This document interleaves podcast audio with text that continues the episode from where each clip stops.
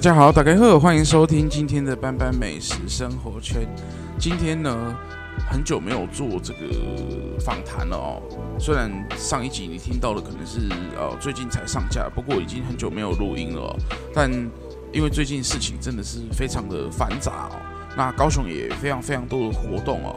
那今天呢，这一位我真的是要很久啊，才终于我们约成了。因为他现在呢到另外一个地方去工作，那他之前呢去参加了一个比赛，相信大家应该会有熟悉的这个印象啊，叫做《料理之王》，跟《森林之王》不一样了哈，《森林之王》是唱歌的，《料理之王》是做菜的啊。那所以这毕竟是一个呃美食频道嘛，所以我们比较少谈论唱歌的那个部分啊。那他是第二届的这个参赛者。那像他跟他同一届的，应该有大家比较熟悉的是，哦，在 YouTube 上面有经营 YouTube 的这个克里斯汀哦。那但是我记得他很早就淘汰了啊。但是呢，这一位虽然在过程之中呢，这个经历了非常多的波折，但最终呢，他是在决赛的时候才败下阵来，拿下了这个亚军。虽然常常人家比赛都说啊。只记得冠军没关系，我们今天介绍亚军可以认识啊。那让我们来欢迎现在在 J Park 担任呃这个副主厨的这个志凡。Hello，大家好，我是志凡，然后也可以叫我 Evan。OK，好。为什么会想要走这一条？现在好像大家发现，哎，餐厅好像都在缺人哦。那怎么会当初这么想不开，想要跑来做菜呢？嗯，其实我觉得是一个机缘，因为其实我原本在就学的时候，我是对料理没有兴趣，那我反而是对美术、艺术相关类型的课程啊，或是一些美劳这一些，我都非常有兴趣。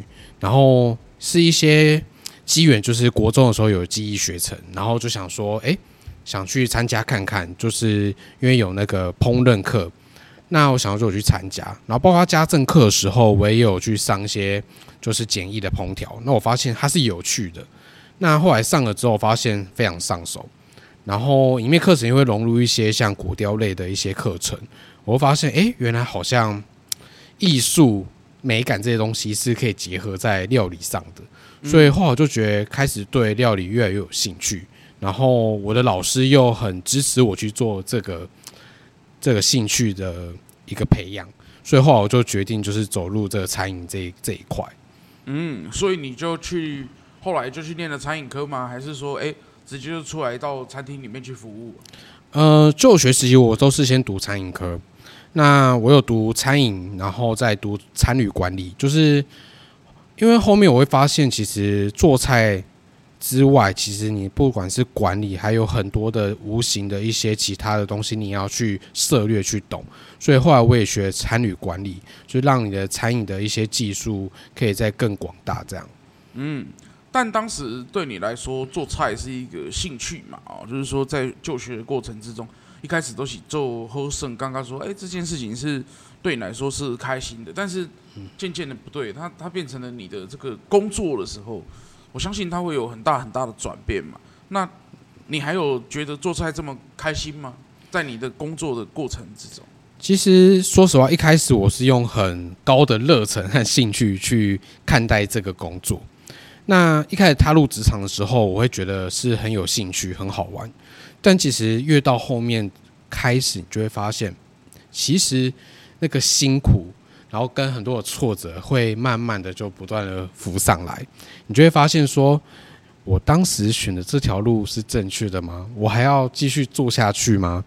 怀疑人生了。对，所以我就会真的有陷入这样的一个思考，确实是有不呃，因为这是不能否认的，就是确实有这样的困扰存在。那慢慢的，我是觉得说，从很多的休假时候再去重新接触烹饪。料理这一块，重新去找回你当初对做料理的一个热情。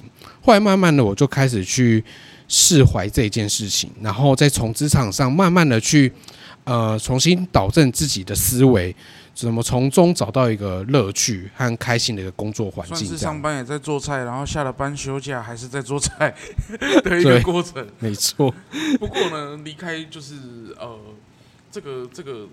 就是你一开始在工作，但是后来当然你就去比赛了嘛。好，那这个比赛的过程之中，就是对你自己在工作的这个影响有很大吗？还是说，哎、欸，其实你是直接辞职去参赛的？其实当初去参加这个比赛，是因为我是先看到了第一季。那在第一季在比的时候，我就觉得，哎、欸，这个比赛好像蛮有趣的。那后来我得知第二季开始有开放报名的时候，我有犹豫到底要不要报名，因为其实我并不是从以前就是去做料理比赛这一块的，所以我其实是很陌生。那第一也是我的朋友跟同事，就是觉得说，哎、欸，你去参加了。就在帮你偷偷报名，没有了，偷偷报名太可怕，我可能把他砍的紧张到死。而且，但是我觉得主要是，我觉得我自己也给自己一个承诺，觉得说人生嘛就是这样，那你不如去试试看，放手一搏。因为我觉得不管是赢还是输，但是我觉得我相信这个经历应该是可以得到一些回馈。所以的话，我就决定我就报名。然后，这我也跟我同事讲说。哎，我先讲哦，我报名了，但是我参加啊，不管是会不会再出赛，我就就拜拜，我也不知道，反正我就是比一看，就这样。嗯，那去到了现场以后，我相信都会有初赛嘛，哈，就是嗯，这个很多人一起比的那个过程。那一开始你做了什么菜给在这个初赛的时候呈现？嗯、呃，其实一开始的话，我们是以海选的方式。那海选，我记得那个主题是豆腐，豆腐，对，是豆腐，而且呢，这个豆腐我永远记得它是嫩豆腐。就是我们盒装的那个中华豆腐，然后我想说，豆腐好像一般人就会觉得说，哎，豆腐好像很好做，但是又好像没有这么好做，它很容易碎啦。对，而且重点是它也是中华豆腐，所以它含水量很高。所以其实我那时候思考很久我要做什么，因为我相信会去参加这比赛的人，他的能力、实力、技术都会非常非常好。应该是不来乱的啦。对，应该是不会啦。我跟你讲，说明里面真的有森林之王的这录在里面。但是我可以，就是因为我觉得说，呃，就是因为越简单的食材，所以就是你越难发挥。所以我后来就决定，我做了日式的东西，但也结合一点西式的元素，所以我做了可乐饼。哦，我用豆腐做可乐饼。那我把它做成可乐饼之外，然后用了西式的方式去做了一个水果的酱汁，因为那时候当时是刚好有那个砂糖橘，所以我用砂糖橘跟豆腐去做一个结合。那其实它就很简单，但我知道说比赛我就是把我自己该做的做好，然后把它味道调整好，把它做出来就好。我就用这样的心态。那其实我当天。其实做完之后，我突然觉得，好吧，我自己应该是没什么机会，因为我觉得大家做出来都还蛮惊艳的。哦，就是大家摆盘啊，什么啊，都都是卧虎藏龙这样。对，所以我后来就觉得说啊，没关系啊，反正已经结束，我也就松一口气。然后我就没想这么多，我想说啊，大不了等下就是报告完那个所有结果之后啊，就可以回家了。就没想到。就是开始公布结果的时候，没想到我就这样被入选了。哦，所以我就其实我当下说实话，我是真的非常非常惊讶，因为我完完全全没有想到会是我这样。嗯，就是没有抱着什么希望去参加，然后莫名其妙的就误入歧途了。对，没错。于是就展开了整个在摄影棚里面的比赛嘛。哦，那其实里面的选手，哦，光是我们在第一集、第二集、第三集看到的就有很多的人了，所以他。势必是在初赛的时候有更多的人，而且还出现了很多，就是好像不用参加初赛的，这样，好像中职选手一样啊，就是他们其实是原本就已经在餐厅里面有知名度的一些主厨啊，都跑来比赛了。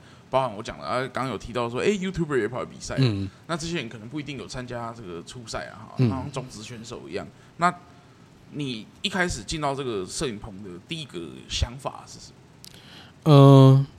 我第一次进到摄影棚的时候，其实说实话，我真的非常非常的紧张，因为我真的是紧张到那一种，我都有点想要反胃，然后肚子痛。因为我第一，因为这个场合是你没有接触过，然后再加呃加上我对于比赛这件事情，其实我是真的很陌生，所以我不知道该怎么去调试自己，该怎么准备什么，所以我完全是处于一个很慌乱的一个状态。所以当时在这个空间里面有很多很多很多很多的人，超多，真的很多，而且我又是一个蛮怕生的人，所以其实我是对自己蛮没自信的，所以其实在这个环境里面，我就会发现很多哇，好像都很厉害，很厉害，然后我就会觉得自己一个人待在那。那因为毕竟餐饮界面很多厨师都是认识的，那我就会发现，哎，他们这一群好像很多认识，然后我就自己一个人坐在旁边，因为我就是就是一个小小厨师，然后我也没有任何什么很好的经历，对，所以我就是默默一个人很孤单在旁边，然后我又很紧张这样。但是在初期，势必你还是找到了属于自己的圈圈嘛啊。嗯、那后来你跟谁是比较这个好的呢？像其实后来真的比较好的话，是有几位，可能就说伟嘉啊、燕硕啊、瑞腾啊。那其实后面。到后面我们比完，其实跟每个选手都还是有很深入的一个联络和互动，包括我们有时候会聚餐啊，一起出去玩啊，都会。其实大家感情这都还是很好。嗯，没有因为说啊，大家是来比赛，然后好像都是争胜负这样。我想真的其实没有，其实大家好像以为会说有那种所谓厮杀，然后私底下然后看谁不爽啊，drama 完全没有。但我跟你讲，真的私下感情很好，分甚至我们还没在比赛前，就是可能在还没录影前，其实在私下大家就是嬉笑打闹，就玩成一片，就蛮欢乐的。哦，没有这种这个很像看《地狱厨房》那个这么的这个。火爆，或者是这么的这个脏话连篇，没有没有，我想真的反而就是没有这一部分，其实大家这个组合非常非常好，和平。对，没错。不过呢，在每一次每一次的比赛里面，那个比赛的题目都不太一样啊。那制作单位当然也是想方设法要这个考验大家的实力哦。那你觉得在这个比的过程中，有没有哪一关？因为我看你也是。算是里面这个命运未卜的一位啊，常常要 这个落到这个这个待定的这个环节。嗯、那在在某有没有哪一关是你觉得真的是那那一次是自己真的是做的没有做好，或者是说哎、欸，真的是很幸运被捡回来，很印象深刻的一关？嗯、呃，如果印象最深刻的话，我觉得是黑盒子那一关，就是我抽到佛跳墙。因为第一，我本来就对中式的料理我就没有非常在行，更何况是佛跳墙。就算你是学中式的人，其实对佛跳墙还是没有这么的常去做这一道菜，也没这么深入的去了解。嗯，那它是一个过年才会吃的一个东西。对，而且加上我又是学日本料理，所以我就更不可能去接触到。你可能知道你有吃过，但是你完全没有做过。所以在这一关，其实我真的是以一个就觉得。我就尽力就好，所以我就真的没想想这么多，甚至我都觉得说，嗯，我今天应该就止步到这里为止了。看到题目就已经觉得啊，零分了。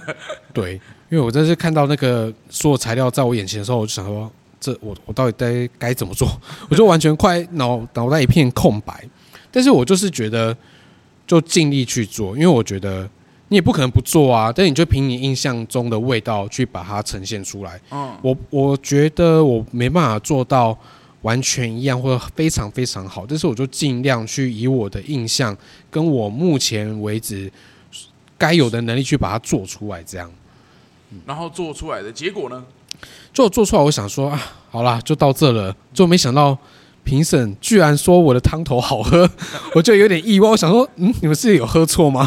还好吗？这样。对啊，我想说，一开始我真的想说，嗯，他们是不是真的？我以为他们可能喝错，因为我我觉得这是有可能，因为我所以你就知道我对自己真的是非常的没有信心。但其实你在过程中是有试吃这个东西？有，我有试吃，我就是调到我觉得哎、欸、很好喝，很好喝。但是我不知道说怎么会反应这么的夸张，说哎、欸、真的是很好喝。然后我想说哇，我就这样。就拿下，然后我就这样必须继续，对，我就捡回一条命，然后继续参加接下来的比赛。这样。那当时在这个竞赛的过程中，难免还是会有一些这个怎么讲？我觉得一定会有冲突，就是说，哎，可能在团队竞赛的时候，因为跟你合作的人通常是你没有那么熟悉的人，而且这个通常是随机分组的嘛，不是说哎，我想要跟谁比较好，我就跟他一组。对，通常没有这样的情况哦。那有没有在团体赛的时候遇到什么？哎、在比赛上不，当然不是感情上的冲突，而是说在比赛过程中，哎、好像你拿到了一包东西，或者是说，哎、这个你跟你的队友在这个比赛的过程中是有一些冲突的发生。冲突我倒是觉得是没有到激烈的冲突，但是像我们团队赛的时候，因为其实每一个队员都还是有工作要做。那练习的时间就是特别难瞧，那每个人时间都不一样。那当你一个人没有出现的时候，我们就无法去完成这样的练习。嗯，那包括在每一个环节在讨论的时候，我相信每个厨师都是有自己的想法和意见。那我就就会觉得说，在讨论过程中，可能我有我意见，他有他的想法，然后另外一个人会觉得说，我还应该觉得要这么做。那这时候很多意见的时候。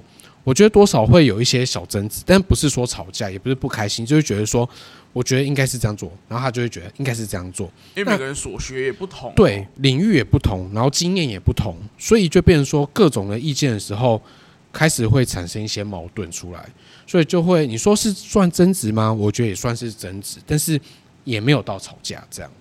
对，但在这个冲突的过程之中，做出来的东西有符合评审的期待吗？其实我觉得争执这件事情呢是好事，因为我们要找到一个方法去解决。那我，所以我们后来解决的方式就是说，没关系，既然每个人大家都有自己的想法，那我们就所有想法都做一遍。啊哈，那做一遍出来就知道，哎，哪一个比较好。所以后来我们就是用这样的方式去选出一个最好的方式。那可能再从中再去做一些调整和微调。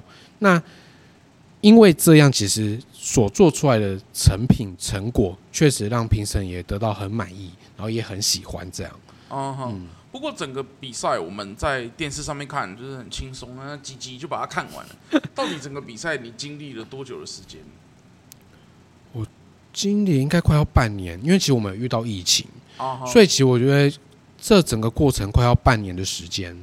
嗯，那、啊、我们轻松看，可能十集、十五集就结束了，这样。对，但是你们这样看着，哎，就是看这样、这样、这样。但是其实私底下我们所准备的时间真是非常冗长，包括你只是看到一个半小时的比赛，但其实我们花了可能很久，甚至一个礼拜去做这个准备，因为比赛的制度题目一下来的时候。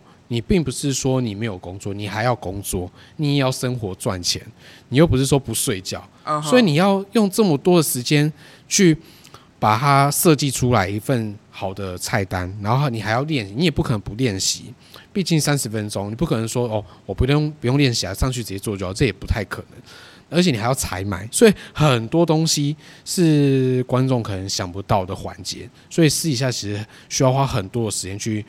准备，而且会很辛苦，很辛苦，甚至也会熬夜，然后没有睡觉这样。嗯，不过这一切的努力都还是来自于评审的这个主观的这个认定啊，因为毕竟他们就是好就是好，不好就是不好嘛。好，这是我也觉得是一个很主观的东西。那你当时觉得就是哪一个评审是最最难讨好的、最严格的、最你觉得哇，你好像都征服不了他这样？嗯。其实老实说，每一位的评审我都觉得很难征服，因为第一，我是学日本料理，那其实日本料理在比赛场合，它真的是很吃亏，因为你看比赛，大家会都是什么？就是西式、法式，然后要么中式。就是这一类的料理，它比较能做出很多的东西。Uh huh. 那日本料理其实它讲究很简单，你要说把它变得非常惊艳感很重的话，它确实是有些困难。那又加上我的领域又不多，所以当我做出来的味道，其实对很多的评审来说，他们会觉得还是有很大的缺失存在。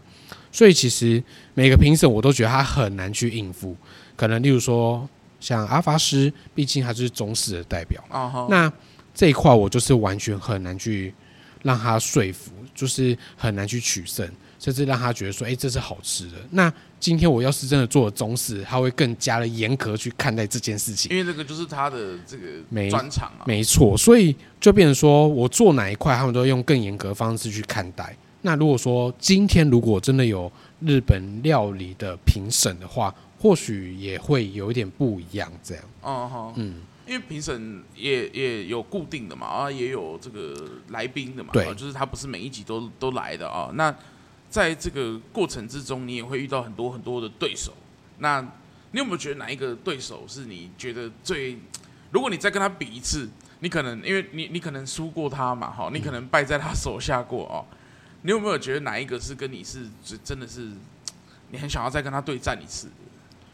其实有哎、欸，我觉得有，其实反而是有两位，嗯，一个是我刚刚有说跟我比较好的，就是伟嘉跟燕硕。那主要像燕硕是因为我第一场跟第二场都是对到他，然后刚好其他就是我们这届冠军，嗯，而且你还在决赛再度第三次，对，那你三次都，所以我都是被他就这样扳倒了。那但是我会觉得，如果有机会，我会想要再去做这样的料理的切磋和比赛，因为就会觉得说不死心，想要再挑战一次。就会觉得想要挑战那个最困难的人，就会想要去看看你现在的能力啊、技术啊，到底有没有成长，会用这样想要用这样的方式去见证看看。嗯，不过在现场录制的过程中，我相信大家都在做各自的工作。那呃，拍摄也有拍摄的这个角度，那还有主持人会来跟你访问做菜的这个过程。我相信整个在在摄影棚里面是一团乱的啊。那呃，评审也都坐在那里，就是还要负责一边一边啊，你们在一边做菜，他还要一边哦，这个人怎么样哦，那个人又怎么样？然后在试吃的过程，也要有很多的这个手续哦。其实一道菜可能从我们看到的那个成品，还要去照相嘛，哈，嗯，然后一直到他们吃完，去跟你做这个评审的工作讲解的过程，我相信是等待的时间也是很长的哦。对，那。嗯，这个有没有影响到你自己在工作上的这个表现，或者是说，哎，其实你在呃比赛的过程中，让你更深信觉得这个工作，或者是说这个厨艺的这个呃，就是你自己想要做的事情？嗯，其实先说比赛这个过程，我觉得在比赛过程当中，我很少进公司，但因为公司。他给予我了很多的时间去做这些事情，所以其实那时候确实我在公司的部分，我工作没有把很多的重心放在公司上，但因为公司他也体谅我，他也给予很多时间去做这样的准备，所以那时候我确实是有点力不从心，其实有感受到一点疲惫感，因为我会觉得说公司的事情也要顾，然后比赛也要顾，所以就会觉得说。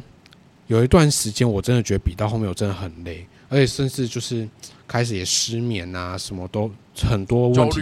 对，我会很焦虑，甚至到了可能比赛前一天，我就会觉得我也都笑不出来，我会觉得好累，然后觉得事情很多。然后，但是到最后，你说比完，甚至在比的过程当中，我觉得慢慢的很多自己的心境一直在改变。尤其是你开始看待你现在的工作，你会有一些新的想法和规划。可能或许你会觉得，哎，因为每个选手切磋过后，你会发现自己有很多的不足。当你有不足的出现的时候，你就会觉得你想要再增强自己，可能想要再去多学。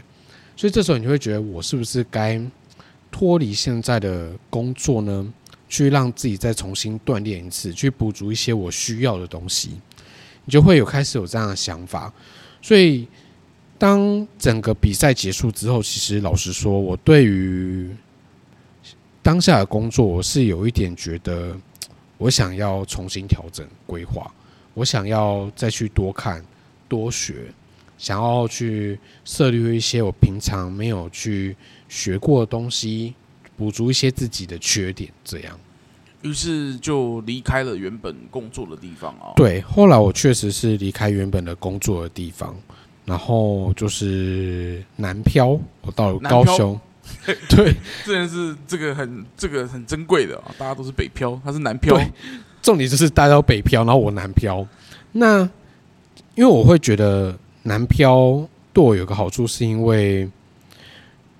南部的餐厅，我发现它有一些特点是，它有在料理上赋予了很多的故事和一些情感。我觉得这一部分是我喜欢的。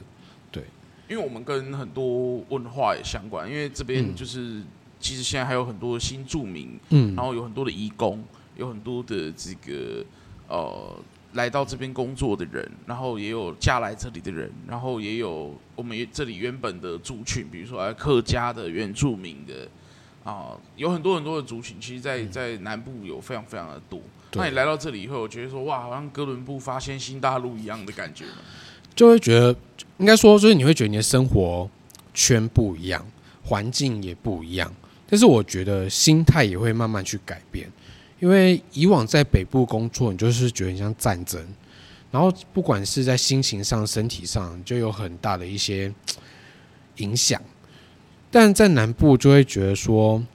你的步调确实变得比较缓慢，心境也变得比较平稳的时候，相对你在厨艺方面、想法方面也会更多元、更多变化。嗯，不过从大餐厅来到了小餐厅，嗯，那个编制就很不一样啊。就是说，你工作的人从很多个同事和大家一起出很多的人的餐，一直到来到这里变成两个人工作，然后只要服务几个客人。嗯，那其实整个。呃，做事的方式会完全不同啊。那你在这里有没有跟过去包含比赛，也是跟很多的人一起做事？那你觉得两个人一起做事跟很多人一起做事的差别，对你来讲最大的是哪边？我觉得最大的差别就是你在大的企业和环境工作的时候，你会比较受很多人的影响，因为毕竟这个环境就是很多人。那大家也知道，就是人多嘴杂。那其实人多的时候，就会诞生出很多的事情，不管是争执、争吵，所以很多人性上、相处上、人际上的一些关系的一些差异呀、争执。所以我觉得两个人工作，你就会发现比较单纯、比较简单，比较不会有所谓的争执或争吵，所以你会比较专注于在。你的工作上跟厨艺上，呃，自己的修炼比较多。对，对于自己的这个呃工作的这个专注度也是比较高的。嗯，不过后来就是呃，在这个地方服务，毕竟来的都是一些就是喜欢日本料理的客人。嗯，那他们对于你，你对于他们来说是陌生的啊，就是不认、嗯、不太认识的。对，但是你要怎么样去展现你的存在感呢？我觉得存在感这件事，我觉得是不用特别的去表现，因为我相信坐在前面的每一位客人，他都是会用你的眼睛去看你在做怎样的一个事情。所以其实不管是在做料理，还或者是你只简单在清洗、擦盘子，各个小小的动作，甚至是服务，其实它都是成为客人眼中的一个独特的你。其实，在每做一每一个事情的时候，都是在表现，所以你不用去积极的表现，说自己是怎样的人，或自己多厉害。我觉得不用，反正你越做自己，你，就是专注于你自己的工作上，我相信客人是会看到的。嗯，而且你做任何的事情，真的就在他们的眼前哦，真的是藏都藏不住哦。对。不过你也在那里，呃，算是做了很多属于你自己的作品啊。嗯。在那里有没有你自己觉得呃很满意的一道菜可以跟大家分享？嗯，很满意的一道菜的话，我像我现在觉得就是有一道它是很简单的菜色，它就是冷面，它就是日本的那种凉面、沾面。但一般的沾面我都是用酱油啊，或是粗汁去做的一个汤底，但我选用了就是牛番茄跟柴鱼去做一个澄清的高汤出来。那这一道其实。它呈现方式也很简单，但是它的味道是非常深厚，也有深度的一道料理。虽然说它简单，但是我它是一道我觉得做出来让我觉得非常非常满意的一道料理。对，嗯、那呃后来又就是辗转的来到现在的服务的地方哦，就是来到了 J Park。嗯，那你跟现在的这个老板，也就是现在的这个主厨哦，嗯、就是过去在大力八楼这个 Lumiere 的这个主厨 Jimmy，你们是怎么样认识的啊？其实我们一开始不认识，但是有一次是因为他有来我们餐厅吃过饭，所以我有跟他一面之缘。然后后来呢，我有去他们餐厅吃过饭，但是他那时候他根本不认得我。但是为什么会有这个机缘，就是跟他一起合作，是因为是当时我的客人介绍的。因为他就是把我介绍给 Jimmy 主厨，然后做一个这样交流。那后来就是发现沟通之后聊过，才发现，哎，原来我们好像蛮契合的。就是我觉得他是一个很天马行空的一个主厨，他喜欢随意的。如果以画家来说，他就是属于那种随意想要画画、随意就是创作的那种感觉。那这样的厨师就是也是我很喜欢的，因为我会觉得做料理就是没有所谓的对跟错，我觉得就是尽情的发挥你心里想要呈现出来的料理，这就是你的料理，这样你做料理也才会开心，才会快乐，而不是说被拘束于说哦这个不行，那个不行，哦就应该要怎么做，所以我会觉得可以随意的创作料理的时候，我觉得这才是最开心、最快乐的时候。嗯，于是你离开了。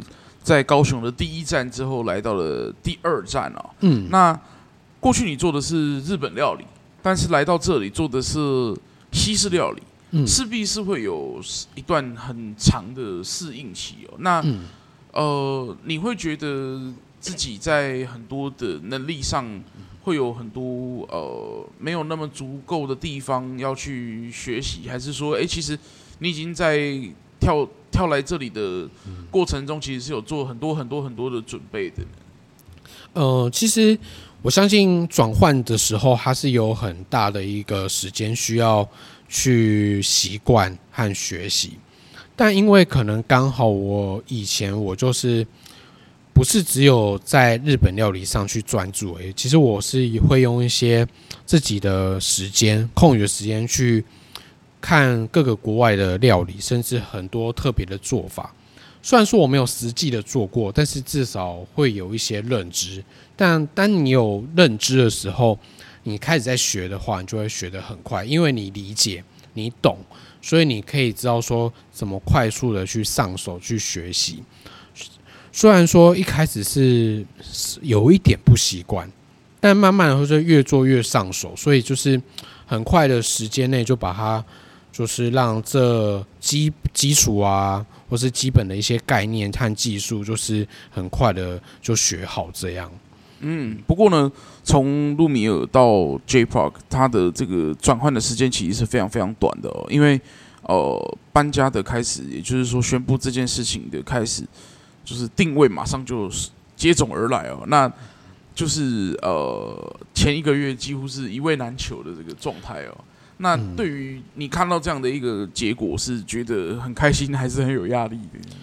我觉得这是值得开心的事情，因为毕竟餐厅你就是要有客人，然后才有人去看到我们餐厅的好，餐厅的料理。那要是没有人，就是就算做的再厉害，终究没有人看见。所以我觉得很呃，客人非常多非常多，然后还订不到位，我觉得这是好事哦。可是我觉得订不到位置，很多客人会很不开心呢。不会啦，就是还是可以订得到啦，也不是说每个月都这么满这么满，还是会有一些位置的。嗯，不过来到了这个这个新的环境，那现在你所负责的这个呃领域会是什么呢？其实主要我将负责的是前菜部分。那因为前菜会需要比较细工的方方面，就是可能需要比较巧思，然后比较细致的东西，然后比较手工化的一些东西要去制作。那目前这一部分是由我来负责。那因为我其实自己我个人又蛮喜欢做一些特别精细的小东西，所以我就觉得在做的过程中，我就觉得很好上手，然后也特别喜欢做这些。细工类的，而且越难我就觉得越开心，就觉得可以挑战。对，你做完就会发现哇，我做好，而且还可以做更好的时候，你知道那个成就感真的是爆棚，真的。不过因为一个餐企有这么多的客人，他们就是啊，同时都跑进来了，你要做这么精细的这个、这个雕刻也好，要做工法也好，会有很大的时间的压力哦。你因为你同时要负责好多人的这个晚餐，而且他们都。嗯、怎么讲？我不能说是牛鬼蛇神了哈。不过他们花了不少钱才啊，终于踏入了这个空间，而且是一家新的餐厅，大家对这里的期待也是很高的哦。那你自己会不会觉得说，哎，在这些应对的过程之中，这么多的这个客人带给你的这个呃评价，或者说你会不会去在意说他们的这些呃 Google 评论啊，或者是说哦？在这个现场给予最直接的这个回馈，会不会对你产生什么样在呃之后在呃做每一道菜的时候的一个改进，或者是说呃，我才不管他，我就是要做我自己想要做的呢？其实我觉得客人的反馈对我来说反而是好事，因为其实我觉得再厉害的厨师，我相信他的料理是无法满足百分之百的客人，一定有。还是有少部分的客人是对你的料理是充满了一些疑问，或者是不喜欢，或者是又会觉得说可以再调整的地方。那我觉得客人呢，就是我们最大可以改善的一个来源，就是听从他们的一些意见和想法，其实可以让我们料理在更进步。所以我觉得他们的回馈是都特别的一个重要，因为毕竟很多料理是你必须吃完一整套。甚至你是吃完整口，但是其实我们在试味道，在制作过程中，我们只是浅尝，我们只是可能沾了一口。那其实你不知道说，客人真的在用餐环境的当下，他吃完整套，他的感受是什么？又跟我们的角度或所知道的，其实完全是不一样的。而且有时候我会觉得，客人的角度，他所知道，他是最客观的。它是最可以评断我们料理好跟坏。当然，我我不能，我不敢保证说每个客人给的回馈都是正确的。我相信一道料理不可能满足百分之百客人，但是你的回馈，我觉得你可以去参考，因为我觉得这些回馈将会是迫使你的餐厅啊，你的料理可以有更大的进步，然后更往上一层的一个方式。嗯，但。呃，来到这里也算是跟新的团队去做合作，那其实也有很多很多的磨合。那一直到现在，餐厅已经开幕了呃一段时间哦。那呃，在菜单上会不会有呃？因为当然我自己也还没有到这里去用过餐哦，所以我不晓得呃这里的这个。餐点到底是谁杀款？到底是长什么样子？实实在是很陌生啊！哦，因为 呃，在网络上你们也是神神秘秘的哦，并没有贴出太多的这个资讯跟讯息哦，算是很低调的在进行。但呃，你们在未来会不会有换菜单，或者是说，哎，你们现在其实是在呃演拟一些什么未来的发展吗？嗯、呃，其实我们现在像我们刚开幕的第一份菜单，其实我们是。走了一个比较安全牌的概念。老实说，因为毕竟发餐这个东西，并不是人人都可以接受的。那毕竟这也是台湾，所以我们是觉得想要把它结合一些台湾的元素和概念，让它可以更贴切台湾人的口味。所以，其实像我们第一份菜单，就是比较结合台湾的料理去做一些改良。不管是米苔目啊、三杯鸡啊，用这些概念和元素，甚至还结合了鳝鱼意面，把它做成我们的前菜，就是用这些方式让它更贴切我们的客人。他们吃的时候不会说，诶，有很大的落差。因为其实刚开幕的时候，我觉得我们走了一个比较安全的方式，先让客人了解说，诶，我们做的味道是可以很贴近大家的，诶，并不会说第一次在吃，哇。这个味道会不会有点太过于的跳了，或是太强烈了，就是感觉不太能接受，或是陌生的味道。所以，我们一开始是走了一个比较贴近的一个风味。那接下来往后，我们开始会出现一些比较好玩、有趣的主题。可能未来我们接下来会出流水席，然后刚之后可能也会出现日发，或者出现例如说台湾小吃都有可能。我会做很多不同的主题，又很好玩，甚至会比较走。抽象的一个概念的主题去做一些料理，甚至说不定哪一天我们会做万圣节大餐啊之类的，对，就是可能会做一些比较有趣好玩的。那因为其实，在不管是在每一道料理上，其实我们会结合一些有趣的元素，让客人会觉得说，不是只有吃或好吃而已，是它还可以享受，还可以有乐趣、有趣味。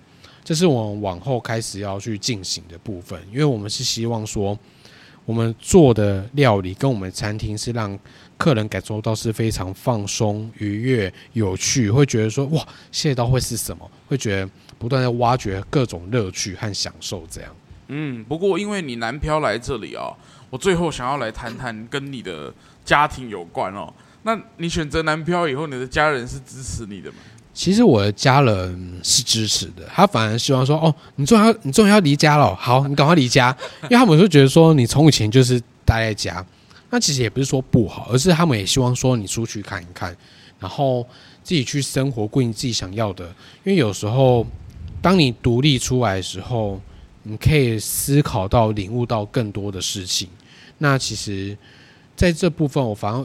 反而会觉得说，对我的工作职涯，甚至我的兴趣上，我觉得确实有很大帮助。因为，嗯，不是说家里不好，而是说有时候脱离家里的时候，你不会有一些牵挂，或有一些跟家人的相处的问题，你反而可以更自由自在的去做你想要做的东西，很放飞这样。对，就完全自由了。然后就是就这样自由的去。玩自己的厨艺，然后去学习这样。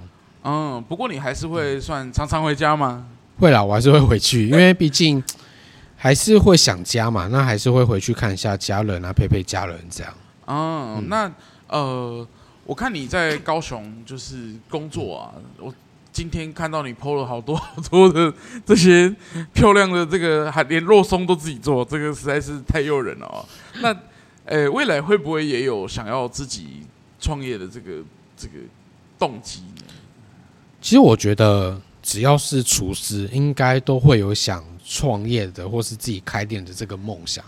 我相信一定会，但我觉得目前我还是是把它放在梦想，因为我觉得说说实话，开间店，我家干单对，真的没这么简单。除了花钱之外，烧精神、烧体力，其实有时候。我发现很多当老板自己开店，或者自己就是或是主厨自己开店，我会发现会慢慢的失去他原本的初衷，因为我觉得他所要承受的压力太大了。他慢慢，我就觉得慢慢的那个料理，它会变质，会变掉，他无法再继续维持他该有的初心。我相信多少是会被改变的。那所以我会觉得。创业或是开店这这件事情，我是会先放在梦想。我觉得或许我不敢说我不会，我也不敢说我一定会，但我觉得就是不把它锁死。我觉得有些事情就是顺其自然这样。好哦，那就让我们敬请期待。至少你现在可以到这个 J Park，J 是就是 J 啊，P A C 是吗？P A R C 对，P A R C 去这个餐厅里面去。哦，常常我们志凡在这个这里的这个手艺啦，哈，当然这里的是这里这里的这个整个环境是由呃居民主厨去设计的啊，那可以看一下他们两个在里面会不会跟 Hell's Kitchen 一样，两个人在那里吵架，或者是两个人和平共处，就让我们 就是到现场去见分晓了哈。啊，怎要怎么样才可以去你们家吃饭啊？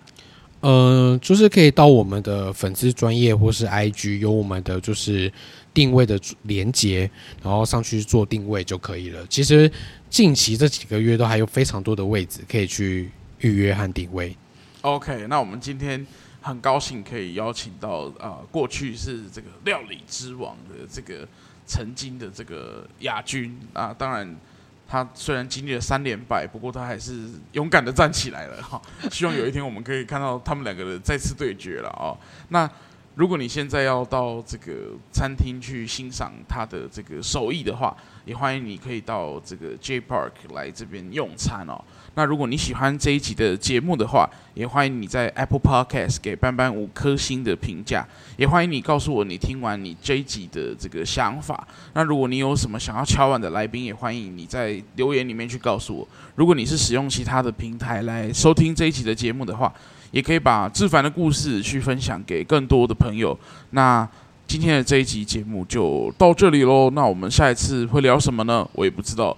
但是今天很高兴，志凡一起来，谢谢。好，那我们就下次见喽，拜拜，拜拜。